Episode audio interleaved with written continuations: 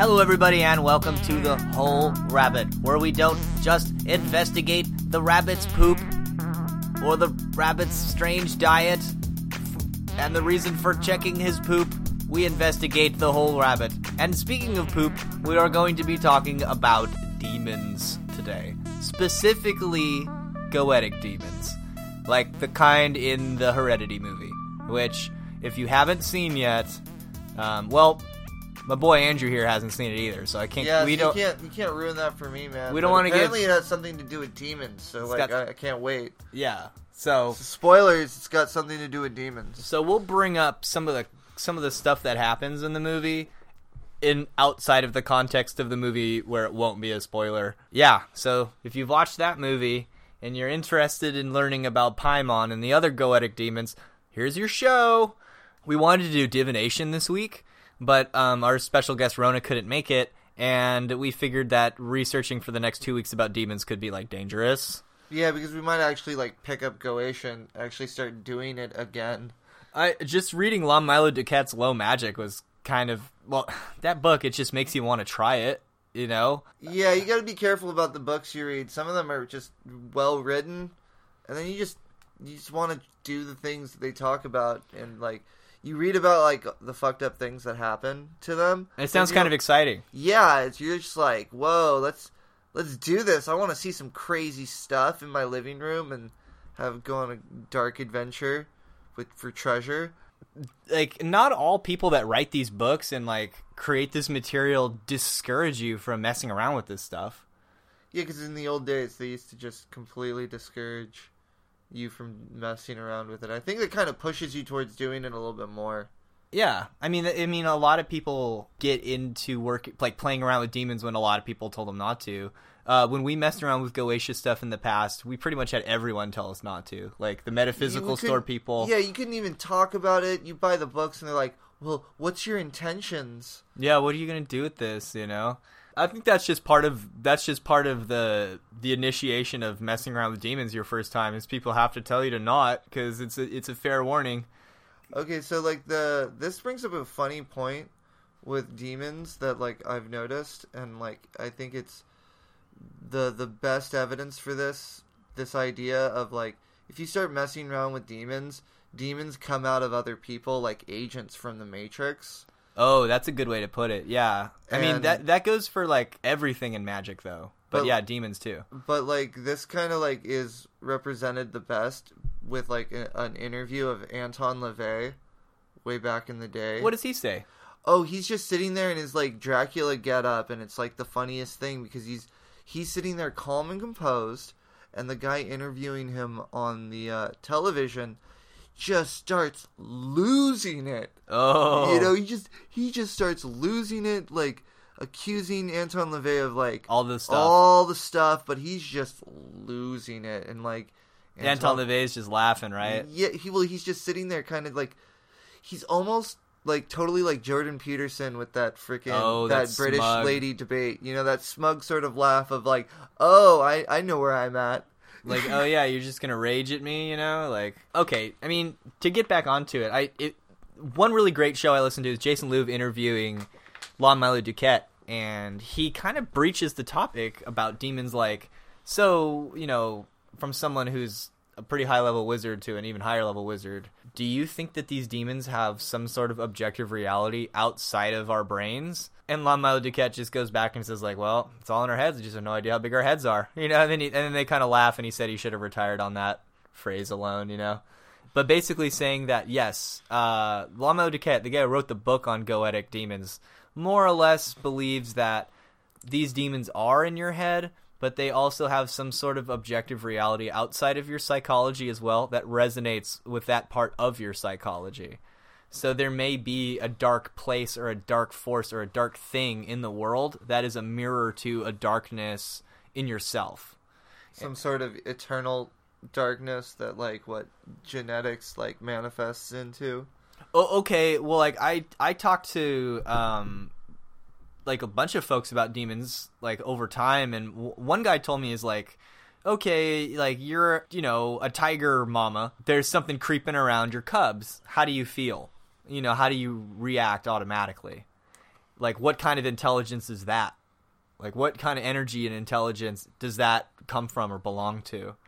And that's kind of the idea is that you know, we if we evolved from single-celled organisms that couldn't even move sulfur vents in the beginning and slowly become more mobile and complex beings that we had to evolve greater and greater complexity that essentially you could stratify all those levels of intelligence and assign a personality to each one or a program to each one. And, and, basically, it's like, you know, there's an intelligence in you that makes you blink right before something like smacks into your face. And there's a part of you that tells you to act angry when, you know, somebody smacks your kid. There's a, there's a, there's a, a thing in you that gets you excited when you see the right thing, you know? Um, and you could conceptualize all those different intelligences as demons. That's kind of like the psychological model you see bantied about a lot in the occult, right? Is that their well, evolutionary consciousness that are like each like they're they're all little pieces that make up a whole. And these are this is like a very very modern notion. That's a very yeah very modern idea, yeah, especially in the occult community because like the occult community has been banking for years, like centuries, that these are if not thousands of years, like external objective yeah, things. Yeah, these are like little things with uh, with like some sort of manifestation in the material plane. Well, okay, that happens. So to go back to the Greeks, well, let's get yeah the origin of the word demon, which comes from, from daemon, and the Greeks believed that the daemons were like a go-between spirit between themselves in the material world and the realm of the gods. And so your daemon, you were assigned one, I believe, at birth, and it stayed with you your whole life, and that this uh, would deliver you inspiration and would help you connect to the realm of the spirit or the gods. And so, like, if you wrote a really good song, it really wasn't you that wrote it; it was your daemon. Who was it, Socrates or Aristotle? Who was the guy who had like talked about his daemon all the time? and in fact, his was it Plato? I don't know if it was Plato or Socrates or Aristotle. I don't know, but I remember the one who had the daemon names genius. Oh, because that was the whole thing is that that's why we even call it genius is because that was his daemon which like helped him out and gave him insight with all of his things and like I don't know who it was, but I know it was one of the famous guys. The, I recall what you're talking about because that was the whole thing. Is that like we shouldn't even be calling it genius. We should be calling it like some other word. But there's like, some we're, we're all lazy jackasses. There's stuff here in language. Wikipedia to suggest there's like other roots of the word that have to do with genes. Uh, that owes back to the idea of like evolutionary intelligence. Strangely, what we were just talking about. I guess so. I mean, if you're gonna look at it like a, some psychedelic whole, it would go back to the genetics. I do recall what you're talking about, but I don't remember the exact specifics. But yeah, um, you you you're genius. You'd have it in in occultism now. That whole thing is like your holy guardian angel, right? Yeah. And that name was sort of meant to be like kind of silly. Well, it was coined by John Dee. And it was? it was? and then it was made famous by Aleister Crowley. Okay, but Aleister Crowley was sort of using it. Yeah, he totally made it famous. Okay, so in occultism there is this idea that you have a go between between yourself and God, and that's like your guardian angel. But they used to call it your daemon. So daemon or demon doesn't always have a negative connotation. But uh, it did if you're Catholic. Because but, yeah, if you're Catholic or if you're Christian or I guess a Muslim, you know, Dude, jinns. those Muslims are they, everything's a demon to them. then again, also to the Christians. Any religion, you're supposed to stay away from the demons. The demons are bad, right? Like, yeah. Well, where the hell does that come from? Is that a thing? Are demons like bad? Like, I guess, duh, demons are bad. That's like the the obvious g- go to thing. But what's that whole thing like where if, when people sometimes lose their mind over in India or on the other side of the world, they get happy, playful voices, and when people lose their mind over here in America, it's all like judgment and demons and terror and. I think it's like put into people. Like it's kind of like they steep inside the culture and just the the contents of their own mind become the the the the playthings of whatever is out there. Over here, we're like life is suffering, so we suffer when we deal with like our creative capacity to like deal with the universe. But you know, over in India, you know, you might have some guy who's like life is like jasmine on on a spring breeze, so like he gets cool like crazy multicolored like multi-armed. Our demons are just like go to work. Yeah, their demons are like go to work. So, yeah, so the Greeks had the Greeks had daemons. That's where the word comes from.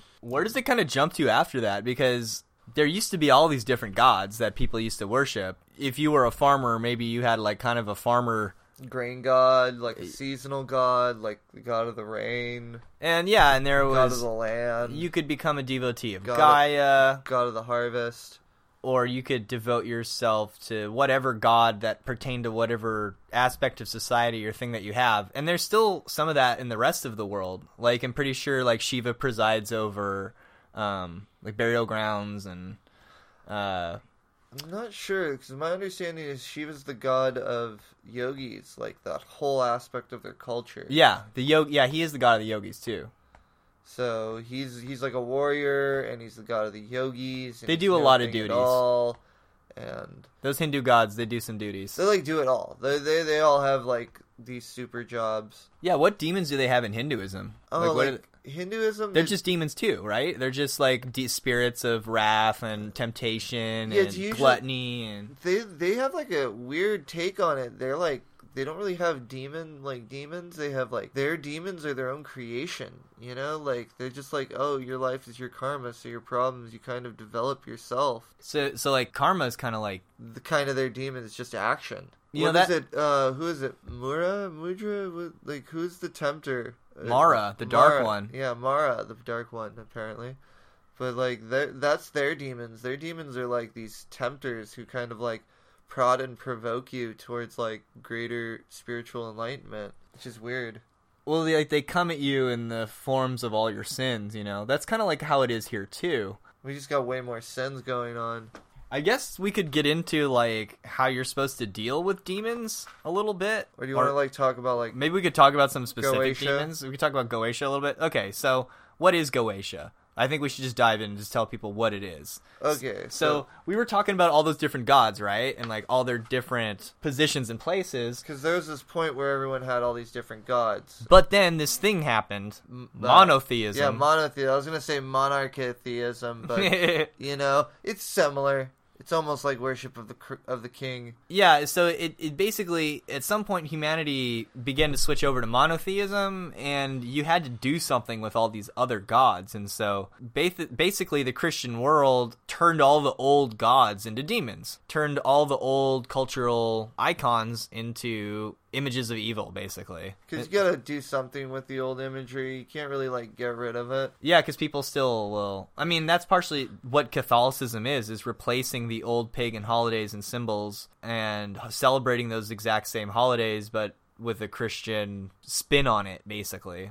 And then they still had like their Whitewashed. Own, they only had they had their like own array of demons and shit because they were supposed supposedly summoning demons with like ritual techniques similar to Goetia in the Vatican. So let's start with uh, one we know of off the top of our head. That's probably a well-known one. Wait, wait. Astaroth. Oh yeah. Okay. So want- Astaroth was originally Astarte, right? yeah. The the queen of heaven, a star goddess. Yeah, I just wanted to get into a little bit of the construction of it first, but like let's Yeah, dive- sure. let's What, what do you right mean? What do you mean it. the construction of it? Let's talk. About it. Okay, so obviously the Goetia is like one part of it's like the second part of a greater work called the Lesser Key of Solomon, which is a compilation of or no, it's not, it's four or five books.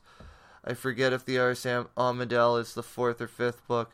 I don't know all this stuff like right off the top of my head, but it's supposedly and attributed to the to Solomon, the king of Israel, Which know, is, like- son of David. clearly fictional, and that's Yeah. a that's a motif in um, Lon Milo Duquette's work. If you read Chicken Kabbalah, it's all from a fictional rabbi, which is kind of a tongue in cheek riffing on this motif of like Solomon wrote this book. Like, okay, really?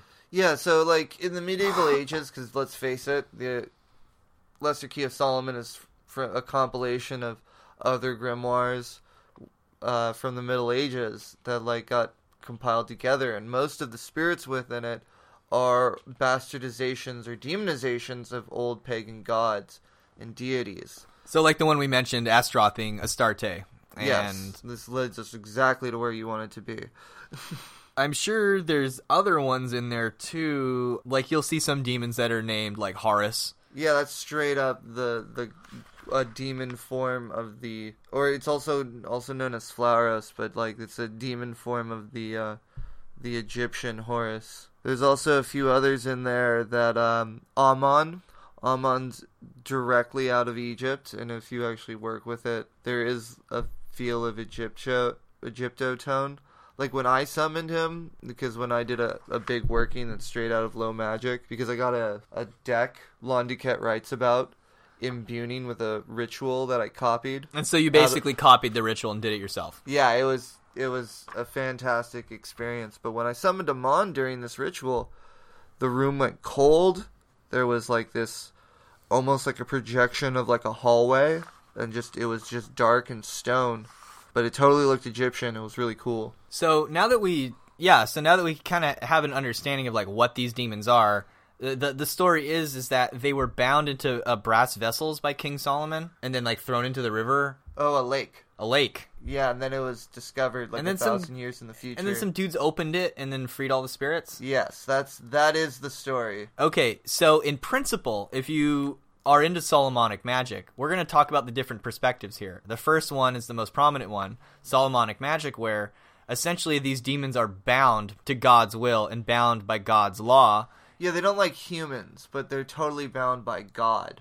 Correct. So they don't and like or- orders of heaven. so they they don't like good things usually. They don't like humans. They don't like human life. They don't care about humans. But they have been bound by God's name or God's law. And so in Solomonic magic, the basic principle is is that you place yourself in a magic circle that you imbue with prayers and incantations to your God, which you bind yourself to, and then you place a triangle outside of your protective circle, which contains the sigil of your demon, and then you have the sigil of your demon on yourself as well, which is connected to the thing that binds you to your god, and it's sort of like uh you become the middle management between God and a demon, and you're bossing around a demon using God's name as an authority to tell the demon what to do. That's sort of the classic Solomonic magical approach to demons. Did I get miss anything there? No, I think you have it spot on from everything I've read about the subject and everything I've practiced in the subject. So the way it works is the um, the Hebrew language is like a two dimensional shadow of like a three dimensional structure that like you you you start to create it by simply writing down the, the names but by saying them and intoning them in, in a vast ritual sense you're actually like creating this really really complex mental scheme So to translate from your highly imaginative brain, Yeah. in the same way that the shadow of a cube is not going to look like a perfect cube, the Hebrew language is a shadow of a higher angelic language, and that by invoking it, you're like shooting out some energies that affect supernatural stuff. yeah You know, I keep hearing this over and over from psychics, and like, just this is a thing that demons speak Aramaic, but I, from my, my understanding, is they can speak English too. They can speak German. I mean, if I was going to pick a demonic language, I'd pick German. I'd, I'd pick Aramaic because it's old school. Yeah, it sounds cool, but like, If I'm gonna, if I'm gonna go to, Chinese. Let's have demons that speak Chinese. if I'm gonna go to the moon, everyone's gonna be speaking German. You know what I'm saying? Yeah, because we all know how you feel about things. Oh, whatever. I do not like your opinions. yeah, I You must change don't. them to be in conformance with my thinking. I don't know. Um, Hey, the moon belongs to America, Buck. so okay, so hey, we're all living in America. I saw I saw it in a Rammstein video. yeah, Rammstein. Rammstein, because that's how you. That's because I like that song because they sing in they sing in English in that song, and it's all about America. Yeah. So okay, so we're gonna start with that first perspective. The Solomonic perspective is like you tell the demon what's up. You're like, uh uh like well, you, you like ho- imbue yourself with holy power, and then you tell the demon what's up with your holy power, and you do it by like authority that's not your own. This is called theurgy. theurgy, sure. In And fact, that's one of the workings in the lesser key. Is the theurgy Goetia, which is actually the lesser touched on part of Goetia. yeah, you got into that a little while. I, I know that's one of those things that most people don't even like. Yeah, no one even. i I've even like Most talked to Lon Milo Duquette on Facebook before, and like he says he doesn't even touch that shit. Most people just stick to the Lemegeton, which is the lesser key of Solomon, which has, I guess, all the demons. I hope well, I didn't mess no, that no, up. no. It's, the Lemegeton has the Theurgy Goetia in it as like the other book. Like I think it goes Goetia, Theurgy Oh, Goetia, okay, okay. Ars Paulina, and then the Ars Almadel. Yeah, the four books. Notoria. Okay, yeah, sure. and the Ars Notoria. That's yeah, that's the one I'm forgetting. Okay, so we want to talk about how are you supposed to interact with these demons according to this scheme, uh, like according to this perspective of the universe, basically. Because there's other ways to do this, but this is the most common and the most heavily prescribed and documented. Um, so we're looking at the 18th chapter of the Sacred Magic of Abramelin the Mage, how he who operateth should behave as regardeth the spirits. Yeah, this is some some highfalutin sounding stuff. So So, like, th- this is from a try to remember that and don't get carried away because this language does kind of carry you away with it. And this is the book that uh, Crowley worked from in his his Loch Ness house, right? Okay, yeah. So this is actually one of the hidden components of Goetia. So like, you pick up a book on Goetia, and it's all like, okay, here are the spirits. Here are the spirits' names, seals, and what they do. Now, what they don't tell you is the other half of the component, which is the sacred magic of Abramelin the Mage, which has uh, like more seals and like these these magical squares that apparently you're supposed to use when you're summoning demons. So you have like your sacred magic from A- A- Abramelin stuff sitting on your altar inside your circle while you're summoning the demons that correspond to the actual working you're trying to do. Right. And some of some of this is uh, illustrated in a dark song, that one movie that we watched oh, on oh, Netflix. that was a good movie. That was like some experts in the field say it's not completely accurate to everything. oh, not but- at all. But it's not at all. But like- it it's much closer than everything else you can see. You know.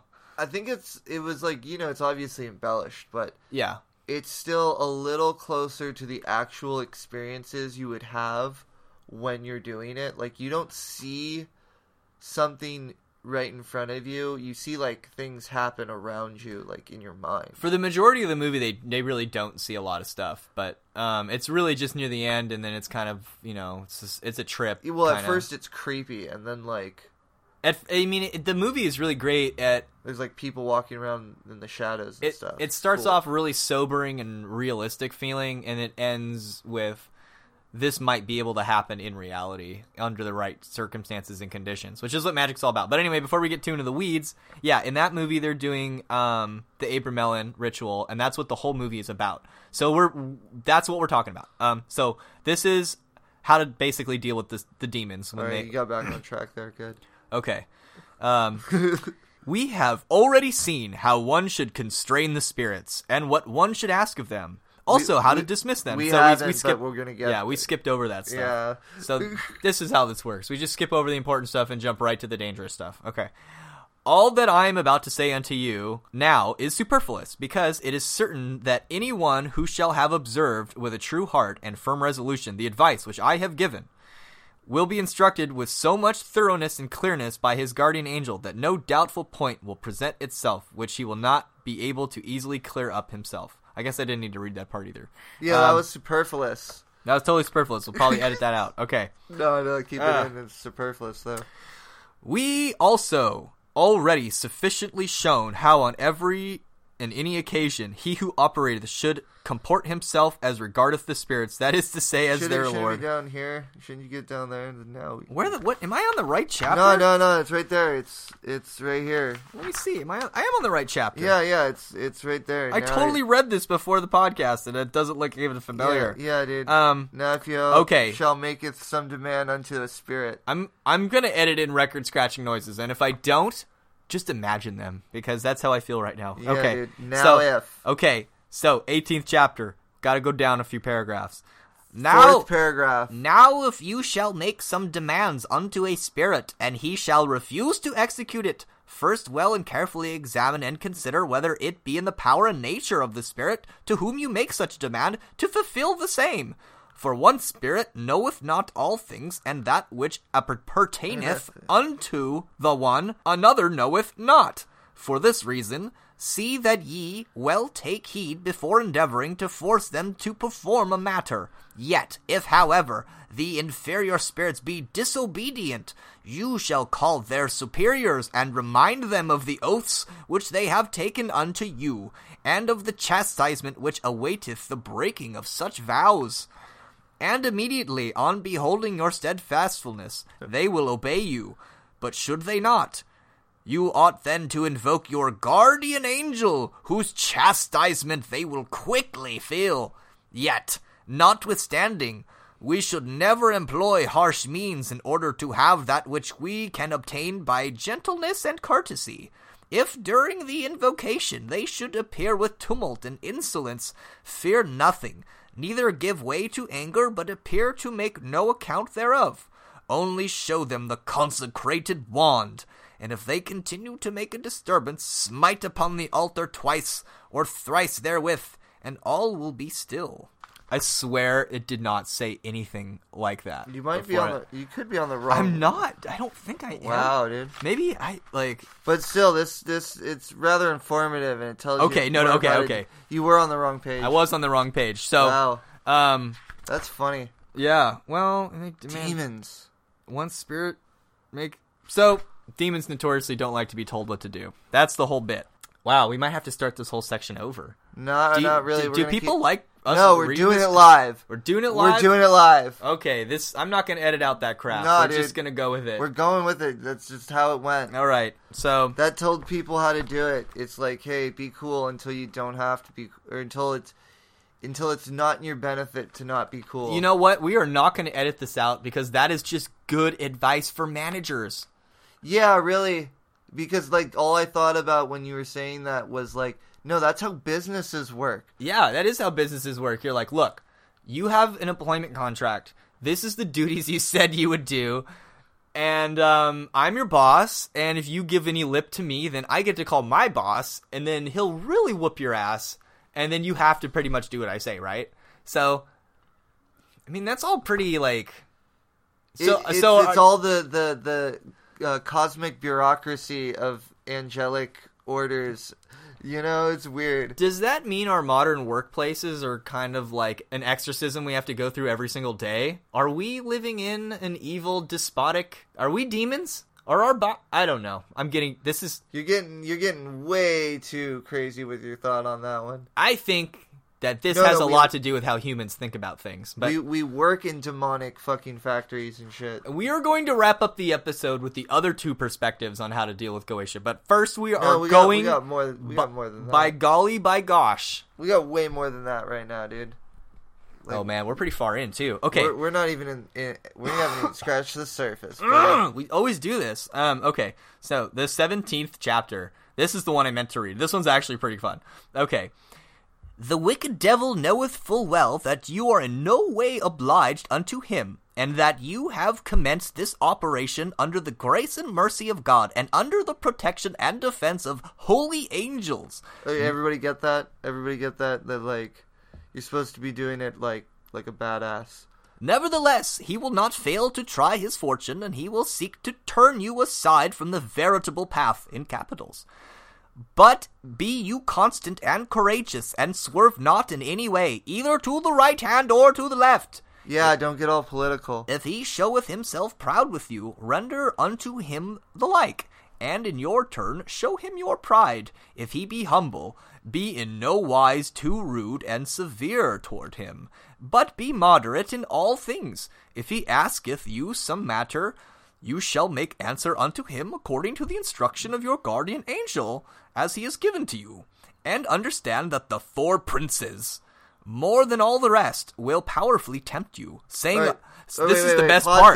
This is the best part. Pause there. Pause there. okay, Let's talk about the four princes because I want to talk about the four princes. for a. Mm, okay. This is the best part, though. Okay. Yeah, yeah. Like this is this is where I get to tease the audience. Oh my god! Don't don't lose the page. I didn't lose the page All right, like I so- did the first time. Okay, so the four princes. Let's talk about them for a second because what my understanding of the four princes because it changes in the um in the in the Poke Runyon Solomon book. This actually is something that really bothers me too. I have something about the four princes that bothers me. So you you have your you- okay. You talk about the four princes, the four princes of hell, right? That's what we're Yeah, talking about. yeah, so you got- the four princes and superior spirits be Lucifer, Lucifer, Leviathan, Satan. Satan, and Belial. okay, now I've heard it differently. I hope we didn't just invoke those things. Yeah, I Sorry if you crashed your car. Yeah, um, we kind of did some evil stuff right now, but I've heard that it's not Lucifer, it's Azazel for Lucifer. So that makes more sense because Azazel is uh, is the same idea of Lucifer, but is a darker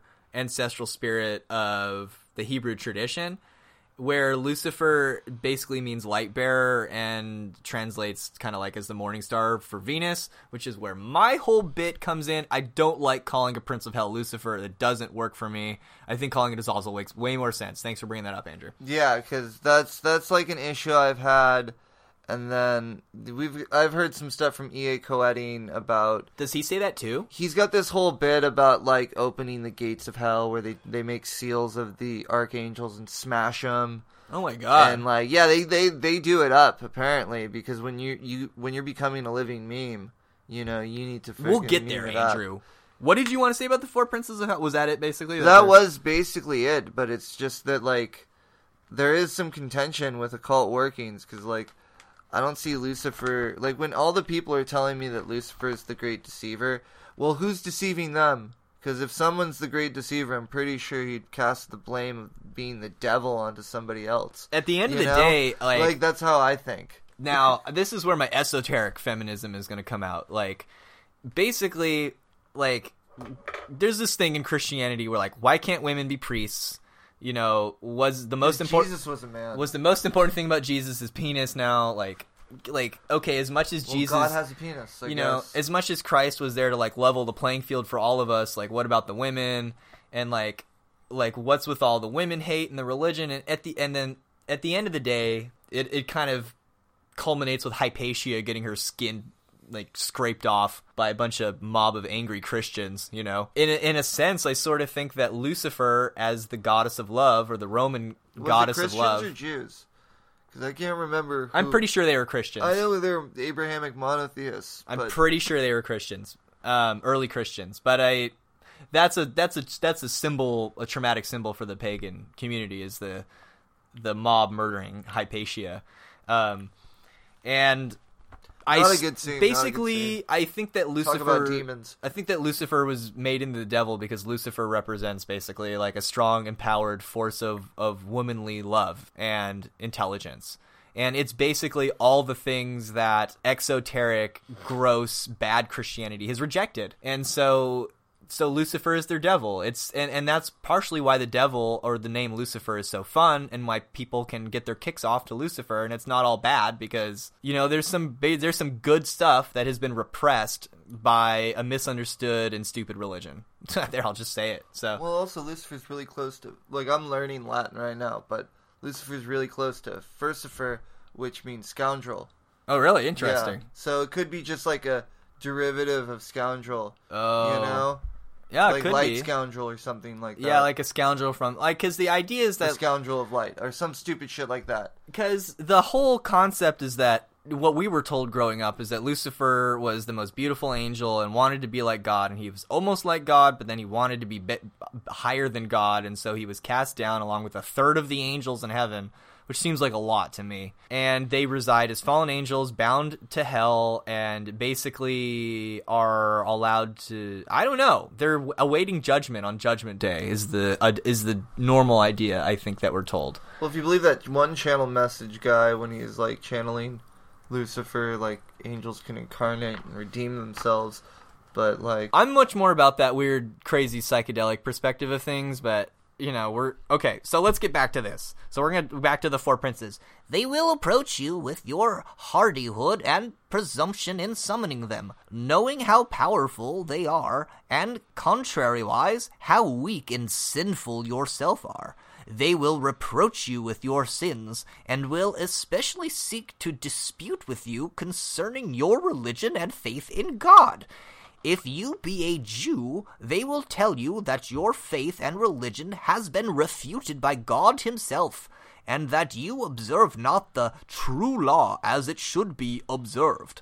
Also, if you be a pagan, they will say, What hath God to do with you and his creatures either? Seeking that you know not God. If you be a Christian, they will say unto you, What business of yours to have with Hebrew ceremonies, which are tainted with idolatry and the like? But let none of this Wait, wait, disquiet you wait, in the least. What's up with that? Like, you, they tell the Jews that they're not doing it right, but they tell the Christians they shouldn't be doing it. No, they tell the Christians that like you were supposed to move on from all this stuff, and here you are dabbling about in this. And then, like, they tell the Jews, like, "Hey, you're not really doing it, not You're- right. yeah, you're you're you're- you're you're, you're just kind of half-assing it." Like you and all your piousness has already been refuted by you know the Savior and the New Testament, and like you're just you're just doing like what authority do you have? You're an idiot. Like that's what they'll say to you. they, they just hate. And then they say that to the pagans too. They say Yeah, to the they- pagans, they're like, "What? Who? What authority of God do you? You don't even believe in God as we as like you don't believe in God as in God, God. You believe in some fucking Yeah. statue. Yeah, so like, who are you to tell us anything? So these demons will show up late to work and make a lot of excuses why they don't have to do their They, job. they're straight up hating on And in fact, they will ask you, "Who? What authority do you have to tell me what to do?" It's like if you were the brand new manager of like a really, really, really old factory with really old employees that everyone knew each other, but you still had the authority of the big boss to do what you're gonna do. That's kind of what it's like. Like they're gonna harass you a little bit, is what basically what they're saying. Uh, let's see, where do we? Uh, own and, and God. they, they're kind of psychic, so I guess they can like they know exactly. and they know all the bad ya. stuff you've done, yeah, and they know what's going to bother you. And then you're supposed to respond to them in a certain way. But let none of this disquiet you in the least. Answer them in few words and laughingly, that it is none of their business to discuss these matters with you, and to deliver their opinions concerning them. And that although you may be a worthless wretch, as Jordan Peterson says, and a great sinner, you will yet hope that the true and only God, who hath created heaven and earth, who hath condemned them and brought them into submission under your feet, will forgive your sins, both now and in the future, whatever may be your religion which you profess. Further that, you wish to know, understand, confess, and honor no other than the great and only God, the Lord of light, by whose power, virtue, and authority you command them to obey you.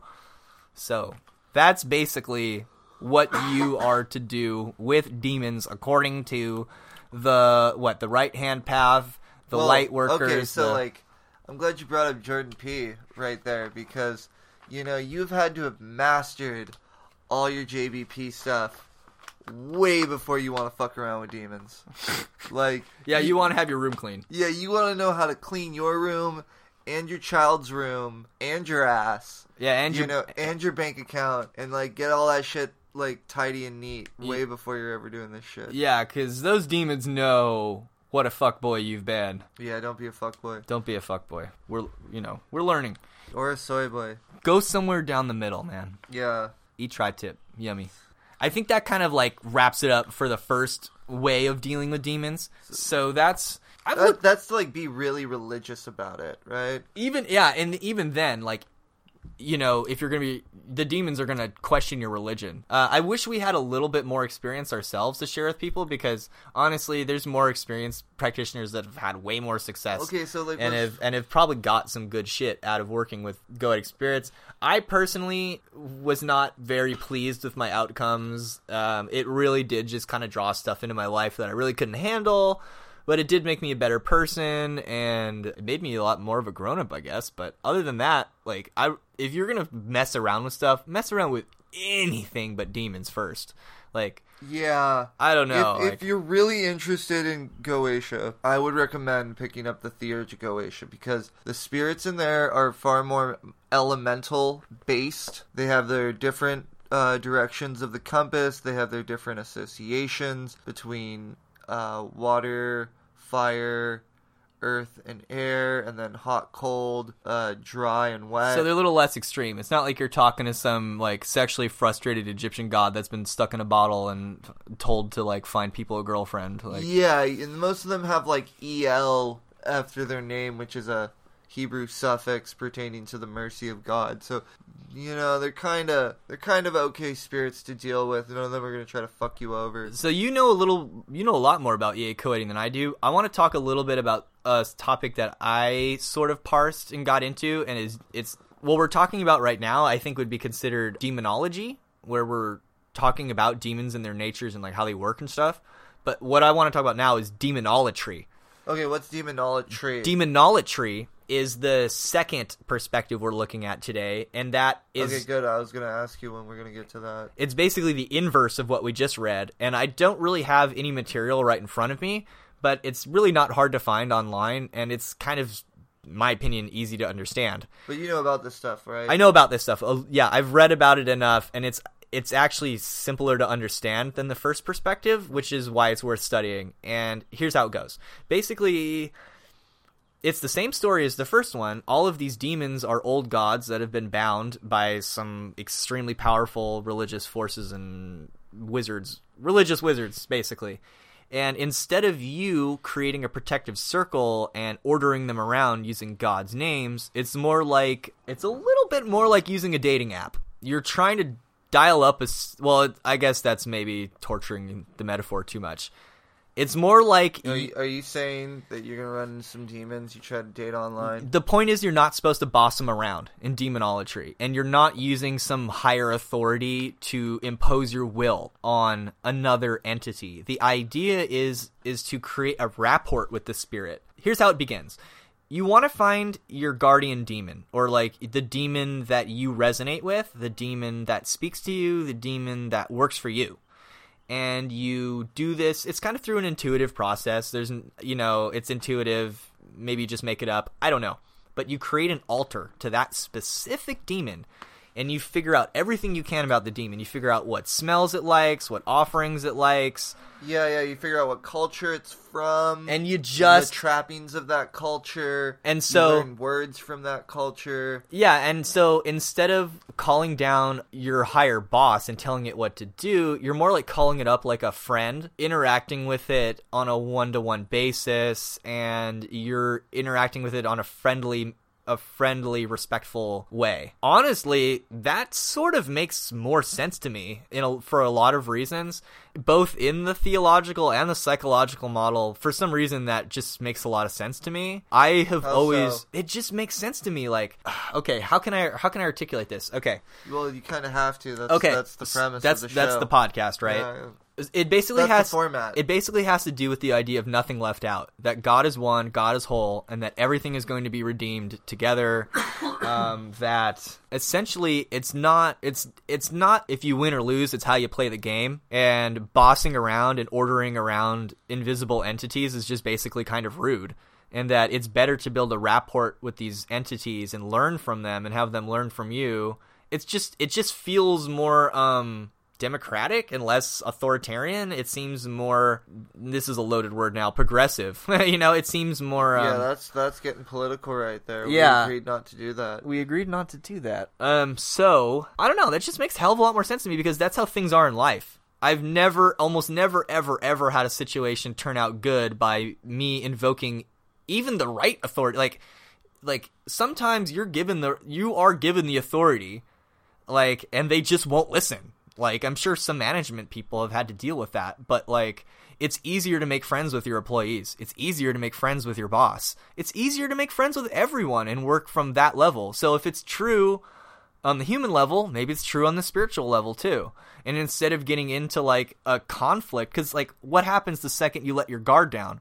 You know, But but like let's let's let's face it. These some of these things want you to do some weird things to be friends. I'm sure that would be the case too. But Like, then maybe you're that type of weird friend, you know? Yeah, like I've heard some stories that people have like they've been told, okay, put like a chicken dinner, you know, with mashed potatoes and freaking peas on this park bench, Yeah. you know, or like get me some KFC and put it on this park bench. Okay, so like know? a yeah, a thing would be like if you had a patron demon. But that would be like something really, really weird where like, you know, the homeless guy who actually embodies that demon like, Would pick it up and yeah, eat it, yeah. Yeah, and he would be like manifesting the demon while he eats.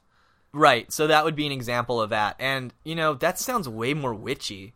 Like people don't even really believe in God in that same way that like anymore. But even in the Abramelin it says like you might be from all these different religions, so they didn't even think of God the same way back then.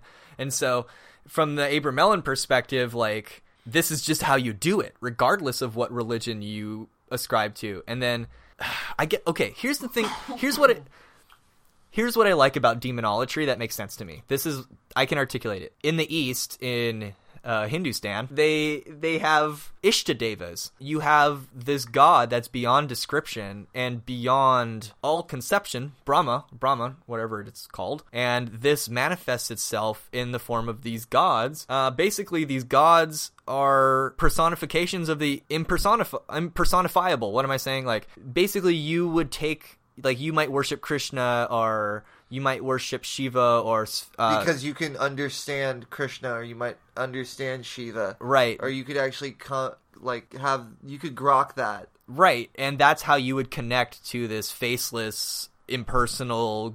Beyond all, beyond all gods. So, really, demonology sounds a little bit like that. I mean, these gods all have personalities too, and presumably these demons were once upon a time gods, and maybe if you're not like a little twerp towards them, maybe you could actually have a beneficial relationship. And instead of just using all these demons like some Rolodex of your tools to be used as like just used, you have a list of people you either know or don't know, people that you understand or don't understand. Like there's something people that's in- you like or don't like. yeah, and there's that to me sounds way more human and and like it just makes more sense on some level to me. So, and honestly, because of the dichotomy in my brain between these two perspectives, I really don't care to work with demons until I work this question out myself. Doesn't make sense. Like I I don't I wouldn't really feel committed to either perspective at this point. So, Yeah. Do we want to talk about E. Koetting? Is he like the third? Like, what does he do? What's his okay, bit? okay. So E.A. Koetting's like he's really weird because he's got like all these problems in his past, but It just makes sure your like your levels are good. yeah, yeah. I think my levels are good. Make So- sure your levels are good, Yeah. bro. They're over 9,000. Anyway, so EA Koetting looks at them a lot differently, and he doesn't even, like, he gets to the point where he doesn't even do a protective circle. You know, he, he does some sort of thing where he just, like, kind of summon Nabatean or some some crazy like ancient Middle Eastern culture uh writing from demons and then he got real big into Azazel but his whole thing is he got like really really into it and he just like then he got into like voodoo or like real vodon Well, what was his? hi- I remember watching something of his back in the day where it was clearly like before he arrived at Burning Man because it looks like it, it's like oh yeah you know because because he did a he did a thing where he showed his little solas or or stolas ritual. Oh yeah or no sorath. Sorath. And he went out into the desert and invoked Sorath and like walked around without sunscreen for like a week and like, yeah Burning Man. Burning Man. Yeah Burning yeah Man. yeah yeah and he has a video about that. But like he turned really red didn't he? Yeah, he got so red. But his whole thing is like he's trying to be like the demon lords. Like he even talks about it. Like if you really watch his stuff and like pay attention to his narrative, his whole thing is he's seeking power because he, you know, this is the funny thing. It's like become a living god that's this book right yeah, but like here's the thing that I've noticed. It's like the people who have fucked up childhoods and feel powerless usually reach for black magic to gain some sort of power. And like it's like a natural instinct. It's like, well, I need to somehow get an upper hand on this world that has hurt me already. You know? Yeah that's like and I've I can it- totally I've- resonate with this because like I got some fucked up shit in my past that like you know, kind of got me into this stuff. The big memory I remember of EA Koetting was I used to belong to this Facebook group called uh, Chaos Magic Group, CMG. Yeah, CMG, that was I got kicked out of there for political views. It, it started, yeah, I'm, I, I, just dropped a Trump meme and everyone got pissed. that'll happen. Um, like, yeah, it was a Buddha with it with him. It was fucking great. yeah, it got it because because Pepe eventually took over. Like, yeah, and and I guess he was making the okay sign. So. But this is much much later. Okay, this is this is uh, back in the day, probably around that time that he had that video uh, of going to Burning Man. It was like everyone on this Facebook group, CMG, just m- picked on him mercilessly. I think almost to the point of like doxing him you know like they would just maybe that's the wrong word but they would they would post personal information about him. They would post pictures of his girlfriend and be like say really mean things about her like oh if you're a great god why is your why isn't your girlfriend more hot? And just mean stuff like that. And eventually E. Koetting just got tired of it. And um, he like reported the group and this is th- he reported the group and actually got this it, it must have been the biggest magic group on facebook it, it was such a lively community and at the time it was a really fun place to be because there was a lot of like dumb memes and banter and like stupid, stupid, stupid Yeah, 4chan I- type I- stuff. I would go there for like just to get like to talk some shit with people. Yeah, the memes were the memes were top notch. Like you wonder where the great memes come from. They came from Chaos Magic Group. That's where all the great memes came from. I'm sorry. Like I, I was get I some of the ones I have some classics saved on my phone, man. I don't want to get ugh. Anyway, so EA Koetting was like, you know, screw you guys. You guys are like defaming me and posting my personal information and like they shut down the Chaos Magic Group. Now, this became known as the Forgottening. I don't know if anyone ever talks about this anymore because it's the Forgottening. But basically, before the Forgottening, the Chaos Magic Group on Facebook was felt like a big happy family that was kind of dysfunctional. And then everybody forgot name. And then it was like after that, it was like there was never a unified group. It like very it like became even worse of a popularity contest than it did, used to did be. EA Koetting Um, release a demon onto the Chaos Magic Group? he- well, I mean, wouldn't he? I guess he would have. But the Chaos Magicians had their own egregory too. That was, and then it's, and then it never really got better after that. Like, it sort of maintained as somewhat of a presence for a few more years, and I, I eventually dropped off of Facebook after the Cambridge Analytica thing, so it might still be there. I'm sure it is. I'm absolutely sure it is, but I'm from the before the Forgottening, and that was because of EA Koetting, and that's kind of a So yeah, he sort of views them more like the friends. He kind of does it like the second way, not really like the first way. So like he he kind of was doing it, and then he's like, "Wait, why am I scaring these spirits with all this Hebrew nonsense?" And then he started to just sort of like imbue like goat skulls with the different um, kings of the Goetia, and then like you know he's just trying to one up himself over and over again. And then he got big into Vodon, and then it looked like it really fucked his world up. And so did it really? Yeah, he had this like video, and it was so funny because he's just it's like it's either real or just stupid. He's like, guy's what was guy- it like? He's like, Chongo messed my life up. yeah, he's like, I'm gonna put them all away in this box and seal it, and he's all like, Oh my God. pushing it down, and he like gets pushed off the box by like force or energy. It looks like he's acting, but like Oh you know, it's it's it's become a living meme stuff. The guy knows how to brand himself. It's pretty good. I mean, if you learned anything from Well, some demons, you learned how to brand himself. He was selling some really cheap looking, like almost like what you'd make a flag out of, like f- like summoning circles to put on the ground and do a ritual in. Like he was really making it tacky in the beginning. Oh, Like- oh yeah, he like totally tacky bullshit. Like, and even even some of the cultists I remember from CMG, they were so they got so incensed by this guy and so just obsessed with him as a meme himself. They bought his book. It was like it was like a thousand bucks or something. It was like nine hundred dollars if I remember. I might be remembering wrong, but it was like expensive, and it, it was black and it had a white star on it, and it said "Become a living god." And the the people who became possessed of the book found there was some cool material in it and that it was useful for some things. not much, but some. I guess apparently there was good material in there, and that was probably his best material. I think some people might say is that era, but psh, I don't know. I guess I guess I guess you It's fo- like you any- followed him for a while, and he did sort of just drop off the map with the. Yeah, he kind of got really into Vodon, and then he put that away, and then he just dropped off the map. And it's like he get he kept going like more and more new agey, like into like, oh, you're just getting there, buddy. Oh, you're just getting there. Like you may know how to like brand yourself, but you obviously don't know how to like occult like a like a professional. Like you don't get yourself tied up into stuff you're not ready for. I mean, I'm sure he, he's like got all these experiences, but like He had a really what his perspective is strange though. It was like he he really wasn't about God, right? Or the I don't remember like no, like he's got this weird like why would you He's work got with a weird, really. Okay, this What is, was his thing with the demons? Was it like some anti-cosmic, like oh had- the universe is evil and so the evil evil Yeah, gods are really good? That whole thing. basically? But his whole thing is he had a screwed up childhood with like foster parents and fucked up Mormon families and crazed loons trying to like come back for him and like just I like mean, really weird stuff. And That he like that all sounds like the joy of Satan stuff, where they're like, oh, God is actually evil and Satan is the good guy. Yeah, that's basically the perspective he had, and then like he started to like actually look at stuff. You know, he he he eventually like has like an Enochian experience, and he's all like, give me a portal, give me a gate, give me something to work on. They're like, you are the portal, you are the gate, you are the work. And like he didn't get that. Oh, but, he like, talked to the Enochians and they just gave him good advice, and he's Yeah. like, I don't get it. Yeah, he gave. They gave him advice like, "Look, you're working on yourself, buddy. Yeah. That's that's the whole point."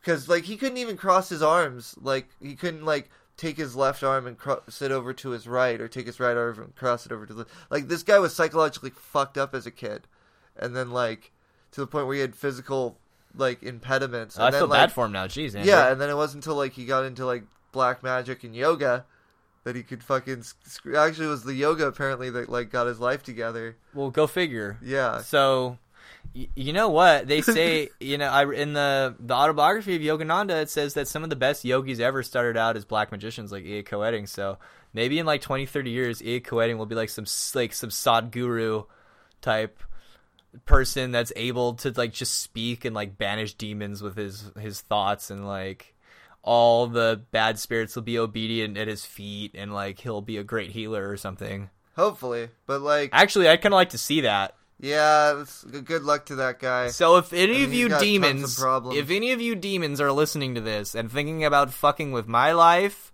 or Andrew's life, why don't you mess with E.A. Koetting until he becomes a living guru? That sounds more fun to yeah, me. becoming a living guru. I think he might be able to handle it. I don't think I could. You know. Yeah. so go pick on someone who can handle it, or not who me. wants that? yeah, know? I, I, um, But here's my thing. All right, and this is I'm hanging out is- with archangels. This is my theory: is that like you do you do fucked up magic like like black magic, right? And it might have like a non-linear effect in your life. It's not that you get into magic once because you had bad stuff happen in your in your childhood. It's like no, bad stuff happened in your childhood because you did some black magic ritual in your future. That's scary. You know, that's that's my thing. Is like, you know, don't get into black magic. You'll have fucked up shit that happens. Oh, so I guess to wrap this up because I can't just let it go. Otherwise, because we got to tell our story, like some of our stories, dude. well, this is sort of funny and uh, it's like I, I, I, said just I was going till nine, dude. Come on. okay. Well, I mean, I don't have much more to talk about, but um, well, let's talk about. I do because you said there's some, like some sort of third perspective. Because you said something. I was sort of expecting um, EA Koetting to be the third perspective. no, he, he kind of has. he like, kind of this- sort of fits in the second one. Yeah, huh? he fits well into the second one. well, he, he uses he uses what he learned from the first perspective, and he does it with the second perspective mostly. I guess, I guess, I guess I'm looking for a third perspective, and I'm being hopeful. Cause, I guess we're the third perspective because we have our own stories and we have to look at it through our guys. So like, So here's here's if I were to work with some demons, it make it would make more sense to like take all the protections and do all the work that is like stated in the Abramelin. I think some of it's a bit extreme, obviously. Like I couldn't even live off bread; I'd get really sick. So, you, you know, you basically. I, I think the the idea of a protective circle, an invoking oh, triangle. you can eat eggs. Oh wait, you don't need eggs, right? I can't eat eggs either. And then Oh, you can't even you uh, can't even Yeah. do this magic. Right. So invoking like your guardian angel and your higher self, your higher power, that seems like a no-brainer. You should like do that every morning anyway. But maybe if you're going to blend the two perspectives, I guess like when you talk to the demons like Don't be a dick.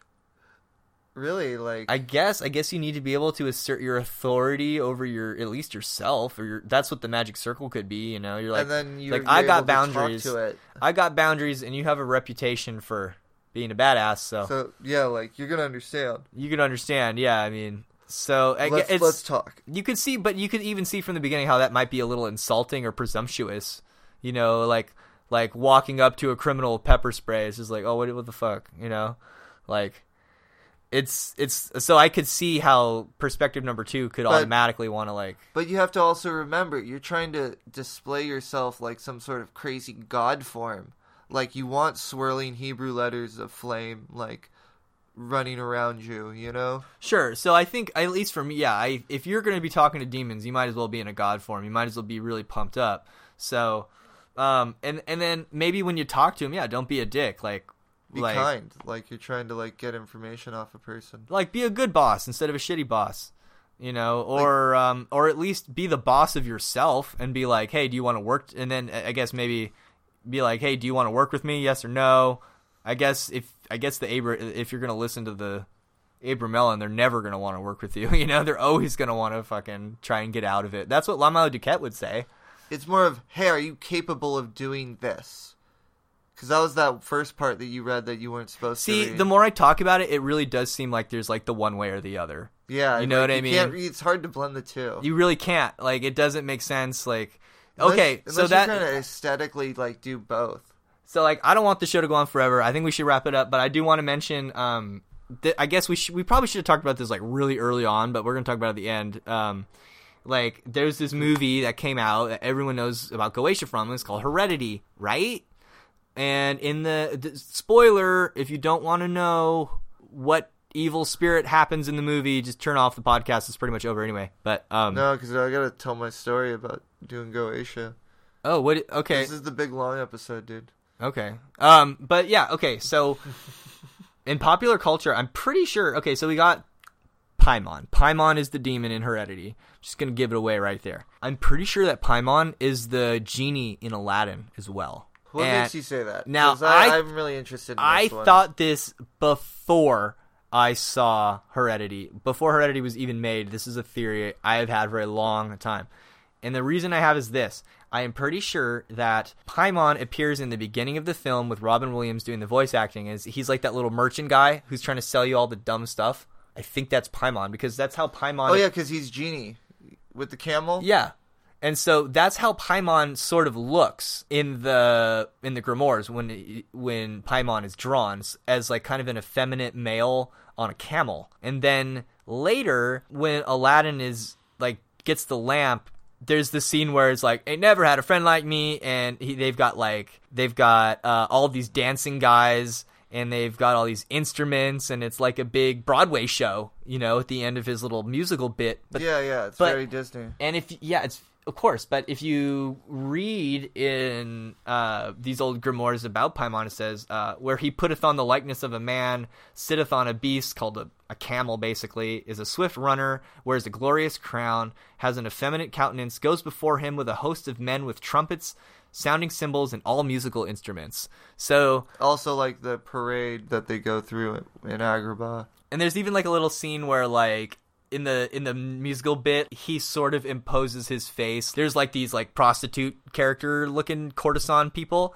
and like Aladdin like closes his eyes to like kiss him and then like the genie swaps out his face and then he like kisses the genie like and he has like the little puckery lipstick look and like that's like the effeminate face and I don't know. I've had this theory for a while. So if you've seen Heredity and you've seen Aladdin, same demon. That's my theory. Okay. Um, then uh, you wanted to talk a little bit about some of your personal experiences as, Oh, to wrap up the show. Oh yeah, because like I want to actually like explain to these people like how weird this stuff gets. All right. Well, you'll have to listen to it now, won't you? Fuck you. Okay. So, all right. to wrap this up, we want to talk about some of your experiences. All right, let's talk about the the one time we did it together. Just at least the experience. You don't have to tell us about anything of like you the the goal or the results. Well, here's the thing: is like I had a much bigger, crazier experience happen when we messed with Enochian magic. So this is not going to be a great story. Um, I just Well, remember. this I remember like, us. the best. Oh, oh, oh! Like this that- is like the best story. What okay, are you talking about? The actual ritual itself really like there was like a spooky presence in the room. It felt like a heaviness. no, dude, dude, you're wait, you're you're. I'm jumping You're, ahead. you're totally missing the The, best. the part. best part of the story. Okay, I remember what you're talking about. Now. Okay, I so remember, like wait up, like just Okay, just I remember down, now. All right, down, all right. slow down. You're- So, uh, so just okay, so because the people are going to be expecting us a story where we build up to This doing a ritual and then the demon shows up and crazy sh- well, happens. okay, because so I had a really I remember it extremely vividly. but it was we had a weird experience preparing to do the ritual. yes, like That's what we should talk about. Okay, so I in my early twenties was like found my group of magic friends, which is you and that other dude who Yeah. joined the Air Force and buggered off. I guess, I guess. I guess. But um, I show up to your apartment, and then you're like, "Hey, we're gonna do magic tonight. We're doing Goetia," and I'm like, "Okay, cool. Spirit evocation." It's like we're just gonna summon demons. And it's like, okay, that's cool. So we decide this, and it was like what seven, eight o'clock. This no, like there was like some weeks of preparation. Like I went to Michael's and I ran into the girl I had a crush on when I was buying like all this stuff to make lamens and like make the protective gear. Oh yeah, the build was insane. Like, yeah, like I I was doing I read Lon Duquette's Low Magic book and yeah, because then we decided, and then I show up and like, okay, we're doing it tonight, and it's like a Tuesday night or something. because we like pretty that. much had everything we needed to. and we got ourselves stoked because we watched Poke Runyon's videos. Oh, and- that's right. We watched Poke Runyon's videos and we're like, all right, we're gonna do this shit.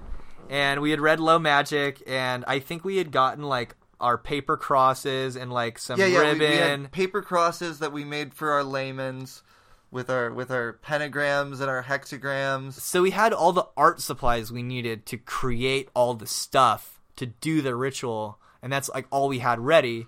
And we set out to start making this stuff in earnest. Like we're gonna make these as good as we can, and then we're gonna bless them.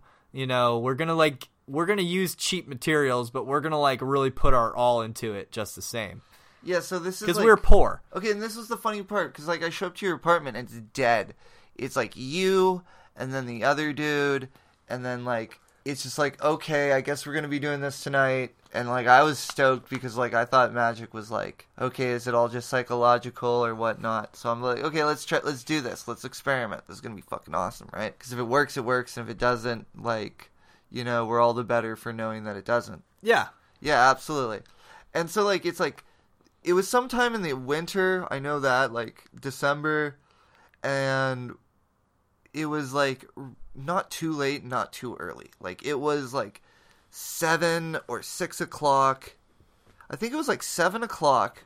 We started making our, our, our implements. that's funny. That's early for us back in the day. Nowadays, that's like late. Yeah, we got work in the next Like you yeah, know, the next day. So we're Um, sitting around and we start. we like finish up making all, all the tools we need, but like as soon as we do, No, it was a slow build. Like as we're working on the seals and as we're drawing the shapes, because there's lots of little shapes and No, but, like- words to draw. but like we like spent like like an hour or like 45 minutes. More than that, probably. No, like just making it because we were all making our own things. It took and- forever. I just remember it feeling like it took forever. Yeah, and like okay, so like as soon as we got done, like but like while we were like wrapping up, like people just started to show up at the apartment Slowly, yeah, just and- like hey guys, what's going on? We're we're just gonna see what's what's going on here. We're gonna gonna swing on by. Yeah, and then like And of course, it was like all the like super cute, super hot, super popular, super likable, fun to hang out with girls.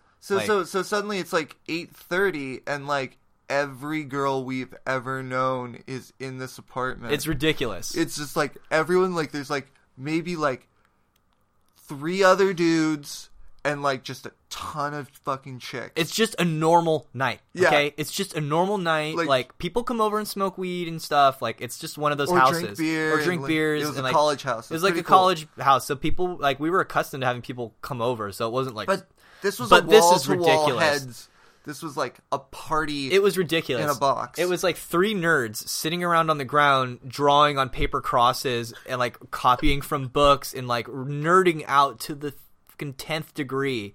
Like, and the all the cuties and all the cuties wanted to come hang out and like they were being fun and funny and like lord knows that was god trying to fucking save us from what would be like that stuff becoming less and less available because of our actions um like- maybe. well, I, I, you know, it, it didn't go south for a long, long, long time. So, no regrets. Um. Anyway, yeah. Basically, it, It came to like came to eleven thirty, and we we gathered in the in the tiny little space that is and the we kitchen, and we had to kick out. like we had to decide We had to decide, like, whether whether or not we were gonna do this or not. Because it got to the point where it's like this is sort of becoming like a little get together party thing. No, there wasn't. can't just be here. It was a get together party. yeah, party, and it's like they can't just be here while we're doing this. Like, we had to kick him out. like we had to be like, oh, we have to do stuff tomorrow and shit like that. Man, I hate this story. oh, dude, it was the worst. It was like the most painful thing to do. It's like But we were committed to it. Yeah, like, we were gonna do this we, shit.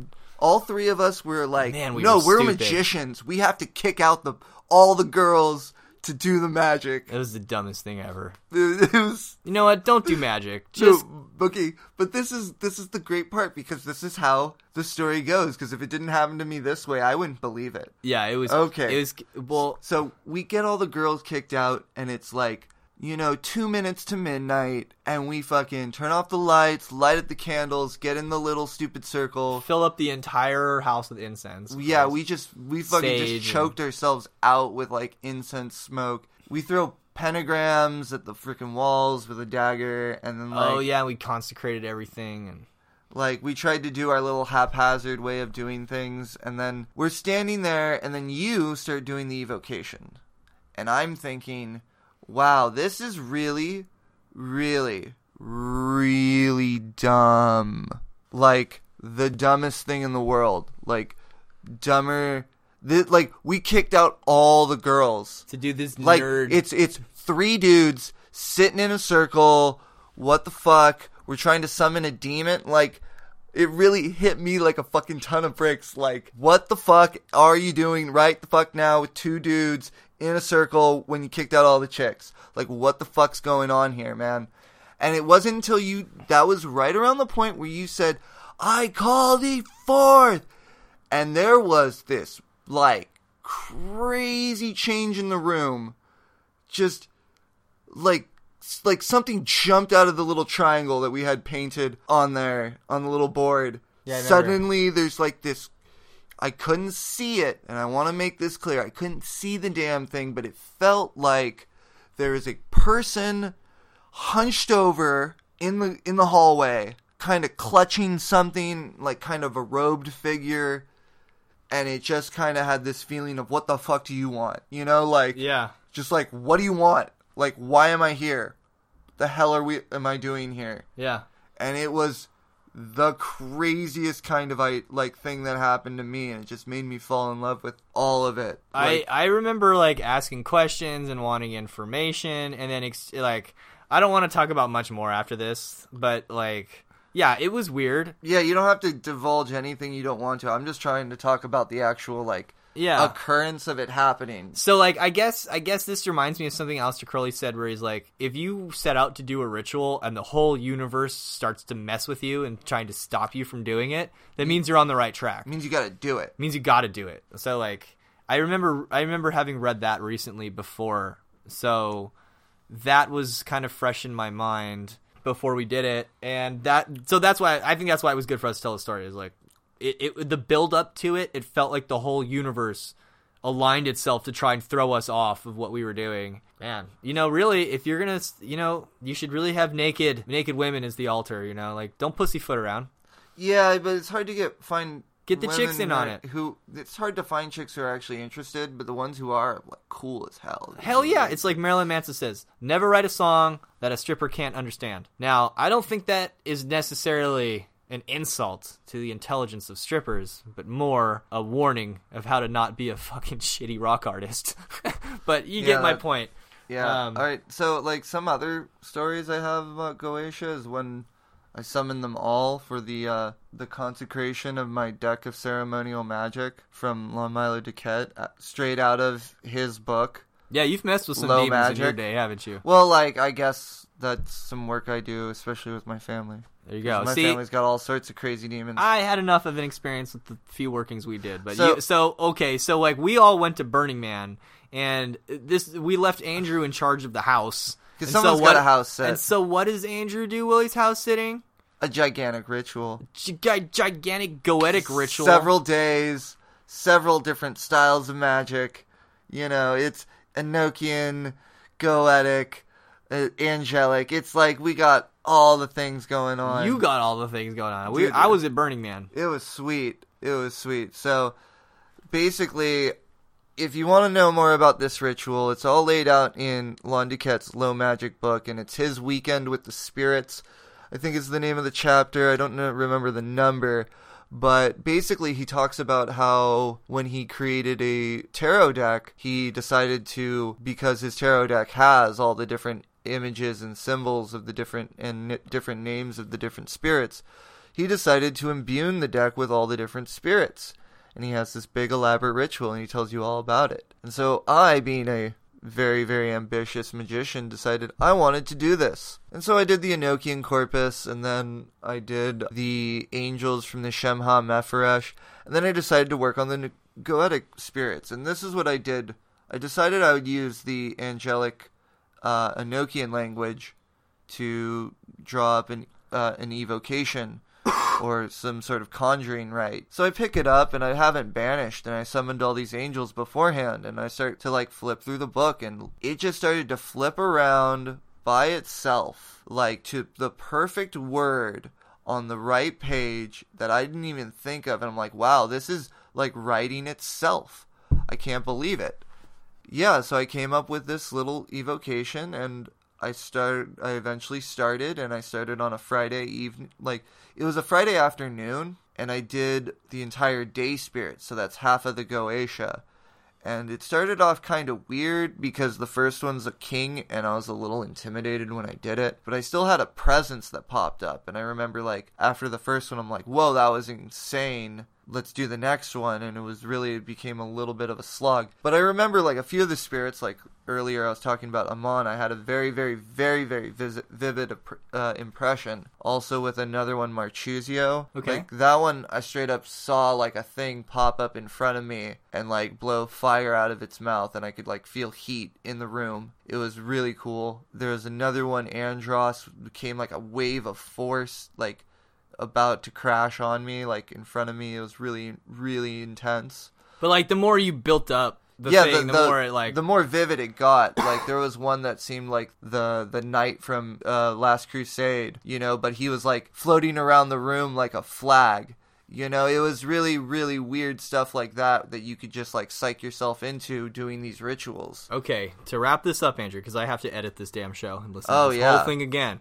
But like you What- can get some really gnarly. What did you get out of that big long ritual? Okay, so this is the. What did you the- actually get out of the it? synopsis of the ritual, especially the Goetia part, was by the end and the big baddies that you face in the night spirits. Because I I put a rest during Saturday and then picked it back up on Thursday, so I spent like a day just like dealing with Goetic spirits just there. So I did it like I did it Saturday night. So like the Sabbath was over. It's like you gotta follow the rules because apparently the Sabbath is a big important deal. In the middle of like the big baddies in the Goetia, and I'm standing there with a sword pointed at some tarot cards with like a crystal ball and a freaking incense burning in this little triangle made of wood. Full nerdcore. full nerdcore, like LARPing to the max. And like there's like this psychological switch. And suddenly I'm not this nerd sitting in my friend's living room trying to summon demons. I am summoning demons and I'm telling them what the fuck to do. Like there was a psychological change of like no, I'm doing this. Next one. I'm doing this. Next one. You do this. Next one. So that that that was sort of like binding the bond spirits to the Bodhidharma, right? You're like binding all the spirits to be like obedient and all that. Yeah. So it was like a little mini Abramelin the Mage because the the the Abramelin the Mage ritual is you basically invoke your guardian angel over a long period of time, and then you conjure up the four uh, princes of hell and bind them to your will, or bind them to your you know to your Well, even if it's just a true psy- will. psychological exercise, you still get some weird shit that comes out of it. yeah. It does kind of change you, exposing your consciousness to that kind of stuff. Now, on our episode about was it we talked about I don't remember which episode it was, but we talked about uh, a guy who uh, made an offering to a goetic spirit to have someone killed, and then a dog showed up and like raped him. Yeah. Yeah, go listen to all our other shows. I'm sure um, you can hear about Hand Banana there.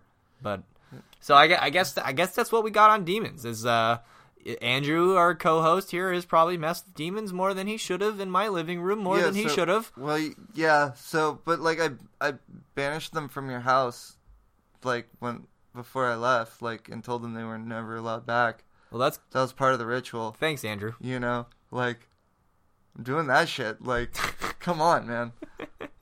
Like that's that's fucking. Nothing bad ever happened there, ever.